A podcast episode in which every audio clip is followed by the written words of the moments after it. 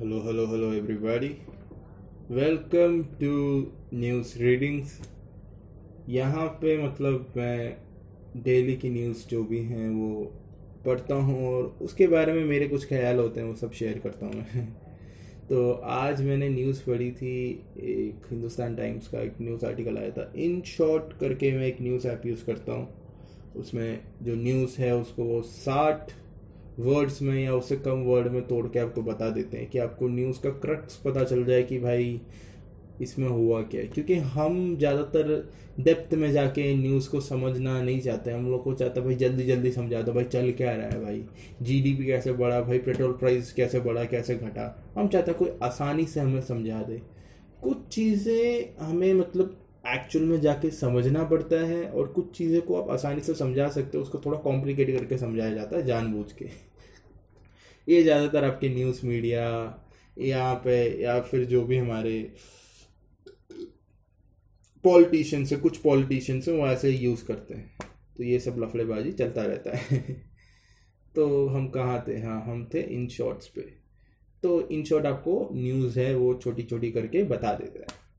तो वैसे तो मैं आपको कहूँगा भाई न्यूज़ कोशिश आप कीजिए कि थोड़ा सा अगर आपको इंटरेस्ट है तो थोड़ा भाई रीड कीजिए कि भाई फर्दर क्या है, क्योंकि कुछ चीज़ें आर्टिकल्स या न्यूज़ में बताई जाती हैं, वो उनके पर्सपेक्टिव में बताई जाती है कि उनका क्या ख्याल है इस न्यूज़ को लेके, उन्होंने क्या क्या इसमें चीज़ें खोजी हैं। लेकिन आप अलग अलग दिशाओं में देखते हो ना तो आपको पता चलता है, एक न्यूज़ एक ही दिशा में दिखाई जा रही है हमें, लेकिन पीछे क्या चल रहा है हमें पता नहीं चलता।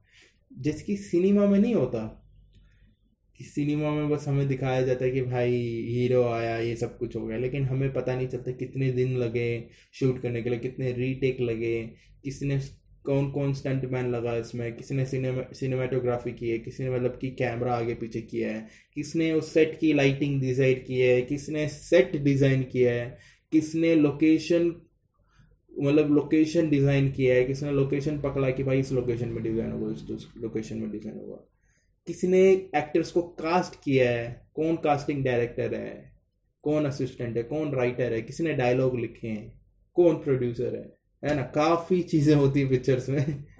तो हमें पता नहीं होता। हम बस एक पिक्चर देखते हैं खुशी खुशी आ जाते हैं। तो काइंड kind ऑफ़ of ऐसे ही न्यूज़ मीडिया आजकल चल रहा है। तो ठीक है। लेकिन हम आज न्यूज़ मीडिया की बात नहीं कर रहे हैं। हम बात कर रहे हैं एक आर्टिकल जो मैंने पढ़ा था, अभिषेक बच्चन जी के बारे में।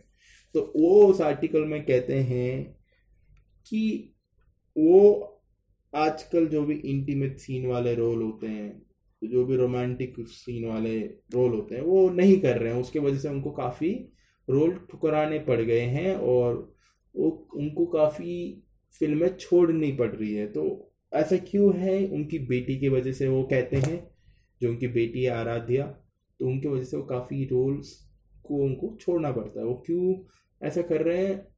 क्योंकि उन्होंने अपने हिंदुस्तान टाइम्स के आर्टिकल में बोला था, ठीक है, मैं नहीं बोल रहा हूँ। तो अगर हो सकेगा तो मैं उसका स्क्रीनशॉट शेयर करता रहूँगा। अभी मतलब मेरे को रिकॉर्डिंग करके अभी मतलब कि आपको वीडियो कह लो या ऑडियो दिनों, देना आसान हो रहा है तो मैं अभी ऐसे ही कर रहा हूँ। जैसे मतलब धीरे धीरे मेरे पास चीज़ें इक्विपमेंट या काफ़ी सामान आते रहेंगे तो उस हिसाब से करते रहेंगे। अभी तो ऐसे ही चल रहा है। तो क्या कहते हैं तो नहीं यार, ये बात मेरे को करनी नहीं चाहिए थी शायद। चलो छोड़ो, कोई बात नहीं। तो क्या कहते हैं, वो कह रहे थे कि अभिषेक बच्चन जी कह रहे थे कि भाई देखो, मैं अपनी बेटी के वजह से कुछ रोल कर नहीं पा रहा, क्योंकि मैं नहीं चाहता कि मेरी जो बेटी है वो मुझसे पूछे कि पापा पे ये क्या रोल करोगे क्या चल क्या रहा है ये? मतलब अब प्यार मेरी मम्मी से करते हो कहीं और ही गुल छल रहे उड़ा रहे हो, जो भी कहते हैं भाई, हिंदी में पता नहीं। तो इसलिए तो मतलब इससे दो तीन चीज़ें मैंने जब पूरा आर्टिकल पढ़ा तो मेरे को पता चला कि यार एक्टर के पास पावर होती है। आप रोल चाहे अवॉइड कर सकते हो। एक चीज़ ये। और एक चीज़ के बारे में मैं सोच रहा यार, ऐसे घटिया घटिया सीरीज़ ऐसे घटिया घटिया पिक्चर साली बनती क्यों है? है ना? तो फिर बाद में मैं इसके थोड़े डेप्थ में गया, और मैंने कई सारे यूट्यूब वीडियोस देखे, और कुछ आर्टिकल्स पढ़े शायद। तो मेरे को पता चला कि वैसे तो आई थिंक सबको पता है बट फिर भी कि एक पिक्चर बनने में काफ़ी पैसे लगते हैं, काफ़ी पैसे लगते हैं आपको। कहीं लोगों को पैसे देने होते हैं। जितने भी मैंने लोगों के नाम पहले लिए थे, जो जो पिक्चर में लगते हैं, उससे कहीं ज़्यादा लोग लगते हैं, बहुत ज़्यादा लोग लगते हैं। इनफैक्ट आपको एक मेडिकल स्टाफ भी रखना होता है, अगर इनके सेट में कोई गड़बड़ी हो जाए। आपको हर नियरेस्ट जगह का जो भी फायर स्टेशन है, उसका पता होना चाहिए, उनके साथ कोऑर्डिनेट करना चाहिए आपको गवर्नमेंट से परमिशन लेनी होती है। एंड आपको खाने का भी ध्यान रखना होता है, आपको जो भी आपका जो भी खाने का सप्लायर है, उसको भी पैसे देने होते हैं। तो ये सारा लफड़ाबाजी होता है, बहुत पैसे खर्च होते हैं। और उसके बाद आपको पता नहीं होता कि यार, इतने पैसे खर्च दिए इस कहानी को बनाने के लिए ताकि लोग देख सकें, इसके बाद मेरे को पैसे वापस मिलेंगे भी कि नहीं। देखिए, जो एक्ट जो फ़िल्म मेकर होते हैं, उनको पहला काम होता है उनको कहानी दिखाना लोगों को। क्योंकि वो चाहते हैं कि उनको पता है कि यार फ़िल्म के अंदर बहुत शक्ति होती है। हम फ़िल्म के थ्रू लोगों को दिखा सकते हैं, लोगों को बता सकते हैं कि जो जंग में लोग जाते हैं बॉर्डर में लड़ने पे, उन पे क्या बीतती है। क्योंकि हमने कहानियाँ काफ़ी सुनी है, लेकिन हमें पता नहीं चलता कि एक्चुअल में हो क्या रहा है वहाँ पे, है ना? तो एक फ़िल्म मेकर के पास इतनी शक्ति होती है कि वो उन सब चीज़ों को एक दृश्य में बदल सके, ताकि हम लोग देखें और समझ सके कि कितना मुश्किल होता है एक आर्मी पर्सनल बनना। ऐसी एक मूवी आई थी सेविंग प्राइवेट राइन करके। आप चाहे तो नेट में सर्च कर सकते हैं। तो एक फ़िल्म मेकर को पता होता है कि मतलब मेरे पास कितनी शक्ति है, कितनी पावर है। तो फिर वो उसको अच्छे से यूटिलाइज करना चाहते हैं, अच्छी चीज़ें दिखाना चाहते हैं जनता को। लेकिन अगर मैं अच्छी चीज़ दिखाऊँ उन लोगों को और बाद में जनता ही उसको देखने से इनकार कर दे और मेरे पास उससे इतने भी पैसे ना आए कि मैं अपने स्टाफ को वापस दे सकूँ, जिस प्रोड्यूसर से मैंने पैसे लिए थे उसको वापस दे सकूँ, या अगर मैंने अपने पैसे लगाए थे, अपने पैसे वापस ले सकूँ, या अगर मैंने लोन ले रखा है, तब तो फिर मर गया मैं तो। तो इन सबसे बचने के लिए जो भी डायरेक्टर्स प्रोड्यूसर्स होते हैं, जो भी ट्रेंड चल रहा होता है, जनता के बीच में जिस भी जिस भी चीज़ का, उस चीज़ को लेके पिक्चर बनाने पे सब तुल जाते हैं। जैसे अभी रोमांटिक का चल रहा है तो भाई रोमांस रोमांस रोमांस कारगिल के टाइम पे हर चीज़ आर्मी को लेके ही मूवी बन रही थी। आप बॉर्डर ले लो अब सनी देओल की कोई और मूवी ले लो अब लक्ष्य ले लो अब कुछ भी ले लो, उस समय बहुत मतलब कि फ़िल्म मेकर्स को आई थिंक प्रिज्यूम किया था कि लोगों के बीच में बहुत सेंटिमेंटल मेंटेलिटी चल रही है आर्मी को लेके। तो आर्मी को ही लेके आर्मी को ही बेस रख के काफ़ी पिक्चर बनाते हैं। अब तुम्हारे हवाले वतन साथी हो समथिंग करके, काफ़ी पिक्चर बनी हुई उनसे कुछ फ्लॉप भी हुई, कुछ हिट भी हुई। लेकिन फ़िल्म मेकर का माइंड सेट आप समझिए कि वो किस बेसिस पे पिक्चर बनाता है। वो उस बेसिस पे पिक्चर बनाता है कि आपको वो पिक्चर पसंद आएगी, आप उसके लिए पैसे दोगे और उससे उनकी कमाई हो पाएगी। है ना?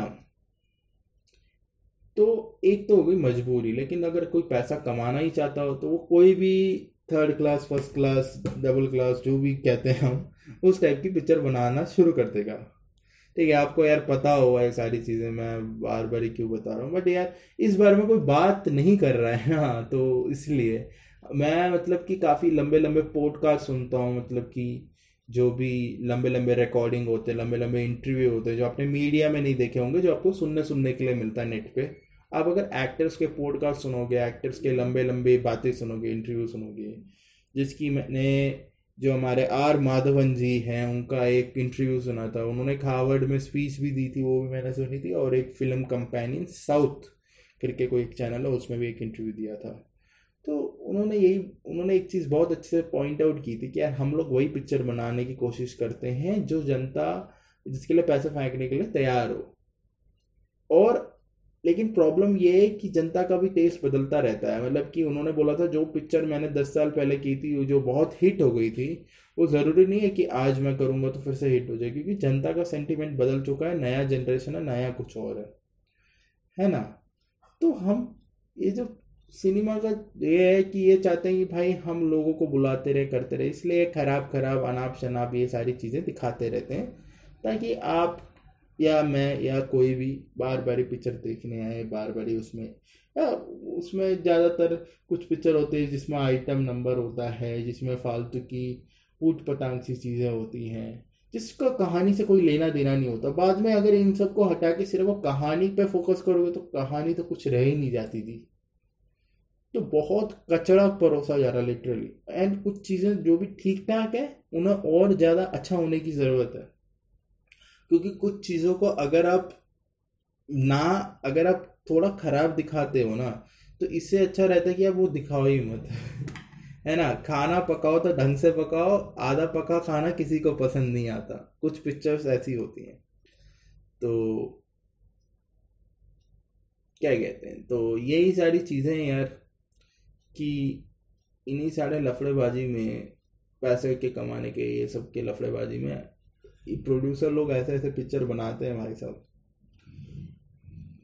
जिसका कोई तुक नहीं बनता, कुछ नहीं बनता। एंड इन सब का लॉस किसको उठाना पड़ता है? कि अच्छे एक्टर को, जो मतलब चाहता है कि यार मैं बहुत अच्छे अच्छे एक्टिंग करूँ, अच्छे अच्छे रोल्स करूँ। अभी जैसे कि मान लो, अभी अभी आयुष्मान खुराना का कोई एक मैसेज आया था।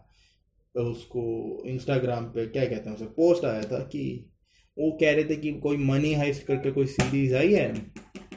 तो वो कह रहे कि उसमें कोई प्रोफेसर का रोल है। तो वो कह रहे थे, यार इंडिया में कुछ ऐसा ऐसा करो यार, मैं प्रोफेसर का रोल निभाना चाहता हूँ उसमें, करके।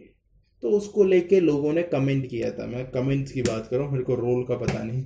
तो वो कह रहे थे कि, यार, तुम अच्छे अच्छे स्क्रिप्ट क्यों नहीं लिखते हैं? ये हिंदुस्तान का साला यही हाल है, ये है, वो है, वो एक्चुअल में है। क्योंकि अगर जनता ही रोल नहीं देखेगी, जनता ही पिक्चर नहीं देखेगी तो भाई कैसे चलेगा? कुछ बहुत अच्छी अंडर अप्रिशिएटेड मूवीज़ होती हैं, जिसको बहुत कम व्यूज़ या रेटिंग मिलती है बट वो पिक्चर सच में देखने लायक होती हैं। जो मतलब फ़िल्म मेरे को सोचता है कि यार, मैं ये बना रहा हूँ लोगों के लिए ये लोग के पास कहानी जाएगी तो उनको समझ आएगा कि भाई क्या लोगों पे बीतती है, क्या लोगों का माइंड सेट होता है। कुछ तो सीख के जाएँगे वो लोग। तो उन पिक्चरों का ज़्यादा कुछ होता नहीं है। ऐसी एक डायरेक्टर हैं अपने सरकार जी, जिन्होंने अक्टूबर डायरेक्ट की थी। अक्टूबर पिक्चर के बारे में आपने शायद सुना नहीं होगा। इसमें अगर हो सकेगा तो एक इमेज में शेयर कर दूँगा। वो बहुत प्यारी, अच्छी पिक्चर है। वरुण धवन जी की। वरुण धवन जी को बेसिकली मैं क्रिटिसाइज करता था कि यार तुम बस बड़ी बड़ी एंटरटेनमेंट वाली पिक्चर में जाते हो, तुम कोई मेन सीरियस रोल्स करते ही नहीं हो तो क्या क्या एक्टिंग है? मतलब कि कूदना, फूदना, प्यार करना उल्टा पुल्टा ये नहीं में लेकिन उधर आपको ये सब नहीं दिखेगा, उधर आपको प्योर एक होटल मैनेजमेंट का स्टूडेंट दिखेगा जो स्ट्रगल कर रहा है अपने इंटर्नशिप में कि उसको प्रॉपरली एक्सेप्ट किया जाए। फिर बीच में एक कहानी ऐसे ट्विस्ट लेती है जो आपको देखना चाहिए। अगर आपके पास टाइम हो तो। इसलिए मैं बताना नहीं चाह रहा। तो मैं अभी भावनाओं में काफ़ी बह चुका हूँ। इन सारे पिक्चर्स को लेके। तो मैं ये सब क्यों कह रहा हूँ? क्योंकि यार, अगर हम अप्रिशिएट करना छोड़ देंगे ना पिक्चरों को तो प्रॉब्लम ये हो जाएगी कि ये फ़िल्म इंडस्ट्री वालों को लगेगा, साला यही जनता के बीच में चल रहा है, यही माल चलाते हैं। उनको कोई फ़र्क नहीं पड़ता कि आ, हम क्या दिखा रहे हैं हम क्यों दिखा रहे हैं हम कैसे दिखा रहे हैं। कि हमारा जो सेंसर बोर्ड है ना वो थोड़ा बायस हो चुका है। वो मतलब कुछ अश्लील चीज़ों को अलाउ कर देता है कुछ कहानियों को अलाउ नहीं करता है उसका पता नहीं क्या सीन क्या चल रहा है मेरे को पता नहीं है। और वो कोई एक फ़ेमस मीम चल रहा था ना इनका कोई ईमान नहीं है करके। तो वैसे ही कुछ सीन चल रहा है अभी इन लोगों के साथ। मतलब यार कुछ जगह ये लोग अच्छे कहानियाँ भी प्रेजेंट करते हैं, मैं मना नहीं कर रहा, लेकिन कुछ जगह इतनी खराब होती हैं, वो प्योर मनी के बेसिस पे होती है प्योर पैसा कमाने की। अभी गोलमाल जो भी अभी लास्ट सीरीज़ आई थी, गोलमाल फोर या फाइव जो भी, उसको ले लो यार, उसका जो सीरीज़ जो भी क्या कहते हैं आप उसको सीरीज़ ही कह लो तो सीरीज़ का जो ये लास्ट पार्ट कह लो, या जो रिसेंट पार्ट कह लो, कितने साल बाद आया भाई, दस, नौ साल बाद आया भाई साहब। तो नौ साल लगे क्या रोहित शेट्टी को ऐसा कोई पिक्चर ला लेके आने के लिए? नहीं भाई। वो ऐसे ही लेके आ गए, क्योंकि उनको पता है गोलमाल की फ्रेंचाइजी को लोगों के जहम में है, लोगों ने पिक्चर वगैरह देखी है। लेकिन मैंने तो यार गोलमाल की ऑलमोस्ट सारी सीरीज़ देखी है। गोलमाल वन को मैंने दो तीन बार ही देखा होगा। उसके बाद मैंने गोलमाल वन के बाद कोई पिक्चर दोबारा देखने के बारे में सोचा तक नहीं। एंड अब धमाल को ले लीजिए। धमाल भी बहुत अच्छी पिक्चर थी, उसका पार्ट वन बहुत अच्छा था। उसके बाद मैंने धमाल सीरीज़ नहीं देखी। ये पार्ट ये सीक्वल बनाते ही क्यों है? सीक्वल बनाते इसलिए क्योंकि उनको पता है कि भाई, पहली पिक्चर बढ़िया थी, अब इसी के बेसिस पर हम बनाएँगे पिक्चर तो इसके ऊपर हम पैसा और छाप सकते हैं, कमा सकते हैं तो फिर बना देते जब जोया अख्तर जी से पूछा गया कि ज़िंदगी ना मिलेगी दोबारा, जो वन ऑफ़ दी अच्छी पिक्चर मानी गई है उनकी।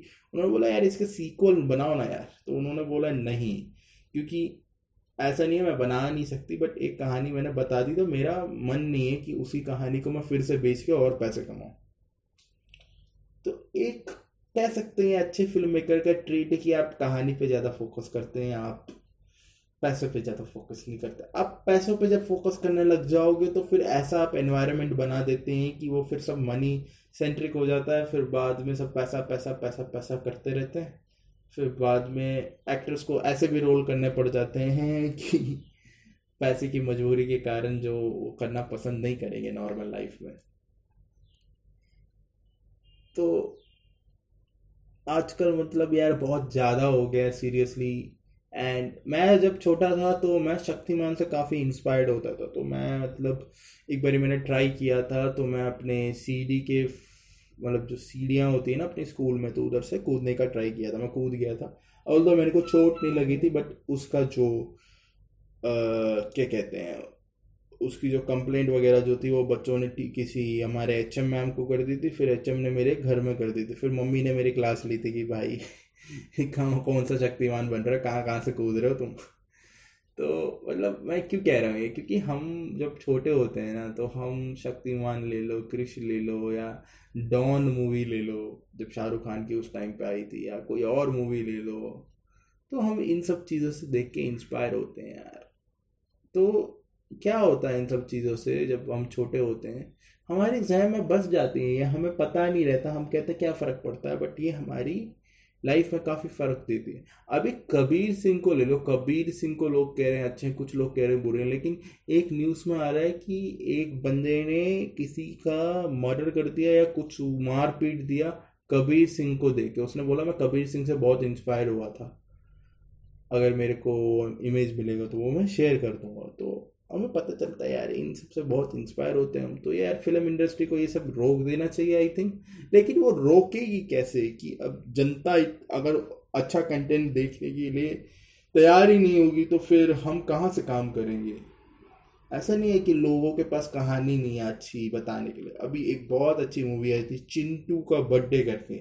उसको एआईबी ने प्रोड्यूस किया था। एआईबी का नाम इतना ख़राब हो चुका है कि आई थिंक ए टूट चुका है। है ना? ए आई भी भाई बहुत गाली वाला चैनल है, भाई बहुत गालियाँ, बहुत जोक्स लेकिन आप गाली को हटा के उनका जो आप देखोगे ना कंटेंट एक दफ़ा तो हल्का हल्का आपको सेंस नज़र आएगा कि अरे कहीं ना कहीं थोड़ी बहुत बात तो सही चल रही है। लेकिन यार गाली यूज़ करने की ज़रूरत नहीं है ऐसी बात बताने के लिए। ठीक है अपना अपना लोगों का स्टाइल होता है। मैं आर्ट को कहाँ से जज करूँगा? बट आप गालियों को हटाओ, अगर आपको गालियाँ ये सब बकवास लगती हैं तो ये अगर चिंटू का बर्थडे अगर आप देखोगे ना पिक्चर भाई साहब, बहुत अच्छी पिक्चर है, बहुत प्यारी पिक्चर है। इसमें आपको एक फैमिली इंडियन फैमिली मिलेगी जो आई थिंक इराक या सीरिया में फंसा हुआ है और दो आर्मी ऑफिसर्स इनके घर पे आते हैं चिंटू का बर्थडे बिगाड़ने के लिए और बीच में ऐसे क्या क्या चीज़ें होती हैं लोगों के बीच में और चिंटू का बर्थडे कैसे बनता है, इन सब बम ब्लास्ट, धमाके, लोगों की मौतों के बीच में। काइंड kind ऑफ़ of ऐसी सिचुएशन में अभी हम जी रहे हैं। अभी कोरोना वायरस का क्राइसिस चल रहा है, किसी का बर्थडे बन रहा है, किसी का कुछ बन रहा है, कोई इंस्टाग्राम पे लूडो खेल के हंस रहा है, उसके बगल में शायद किसी की मौत की रिपोर्ट आई है। अभी हमारे कॉलोनी में ही एक जगह कंटेनमेंट जोन करके डिक्लेयर कर दिया है, थोड़ी यहाँ से दूर है वो जगह तो हालाँकि दूर है, लेकिन लोगों को इतना ज़्यादा फ़र्क नहीं पड़ा। बस उस एरिया से दूर रहते हैं, बाकी अपनी लाइफ हम तो जी रहे हैं। तो हमने काफ़ी अच्छे से इग्नोर करना सीख लिया है चीज़ों को। तो मैं ये सब क्यों कह रहा हूँ? क्योंकि आपको ऐसी कुछ एलिमेंट्स उसमें भी मिलेंगे, चाहे तो वो पिक्चर भी आप देख लीजिए। मैं क्यों कह रहा हूँ? यार, हम लोगों को ना, हम लोगों को नहीं, वैसे मैं किसी को कहने के मैं किसी को क्यों बोलूँगा? मेरा पिक्चर का टेस्ट खुद इतना अच्छा नहीं है। बट फिर भी यार हमें कुछ अंडर अप्रिशिएटेड मूवीज़ को भी अप्रिशिएट करना सीखना चाहिए। मतलब कि कुछ मूवीज़ होती हैं जो अच्छी अच्छी कहानियाँ लेके आती हैं, लेकिन उसके बारे में लोग बहुत कम बात करते हैं क्योंकि उसमें कोई बड़ा स्टार नहीं है, बड़ा कुछ नहीं है, बड़ा ये नहीं है। हालाँकि ये चीज़ें बीच में बदली हैं, बीच में कहानी को बहुत महत्व मिला है। आप सुई धागा पिक्चर ले लो, आप कोई और पिक्चर ले लो, आप हिंदी मीडियम ले लो। हिंदी मीडियम पूरी स्टोरी बेस्ड है। आप फिर सीक्रेट सुपर स्टार ले लो। काफ़ी लो बजट पे पिक्चर बनी थी बट काफ़ी अच्छी पिक्चर बनी थी। काफ़ी पैसे कमाए उसने बट उसकी कहानी काफ़ी अच्छी थी। तो ऐसे स्मॉल स्मॉल बजट और सबसे best lunch box Irrfan Khan ji की। काफ़ी अच्छी मूवी इरफान खान जी और नसरुद्दीन शाह। नसरुद्दीन शाह नहीं सॉरी नवाजुद्दीन सिद्दीकी यस इन लोगों ने काफ़ी अच्छी एक्टिंग की है इसमें। बहुत छोटी बजट की पिक्चर है, लेकिन काफ़ी अवार्ड्स के लिए नॉमिनेट भी हुई है। तो ऐसा नहीं है यार, छोटी पिक्चर नहीं देखते लोग या वो नहीं करते। बट यार कुछ ज़्यादातर केसेस में यही देखा गया है। मतलब क्या बोले, ऐसे बहुत रेयर मतलब रेयर क्या बोलते हैं उसको? रेयर इंसिडेंट होता है कि लोग मतलब पिक्चरें देखते हैं ऐसी, जिसमें क्या कहते हैं, ये सब कुछ रहता है। तो मैं बस यही कहूँगा यार, क्या ये देख, क्या कहते हैं। कि हमें इस इंडस्ट्री को थोड़ा बहुत सपोर्ट करना चाहिए। हमें कहना चाहिए कि यार देखो बस, ये लफड़ेबाजी, ये जो भी बकवास आप दिखा रहे हो, लोगों को जो भी कर रहे हो बंद करो। और यार ऐसी चीज़ें दिखाओ यार जो हमें इंस्पायर करती हो, जिससे हम आगे जाके कुछ सीख सकें। फॉर एग्ज़ाम्पल तारे ज़मीन ले लो यार। Taare Zameen is a very nice movie भाई। तारे ज़मीन ले लो आप थ्री इडियट्स ले लो आप। चाहे आप इसको क्रिटिसाइज भी कर सकते हो यार इसमें। तारे ज़मीन को तो रहना थ्री इडियट्स को काफ़ी क्रिटिसाइज कर सकते तो मैं बहुत बहुत ज़्यादा ऑप्टिमिज्म दिखा दिया मतलब हद होती है, ऐसे थोड़ी ना होता है रियल लाइफ में।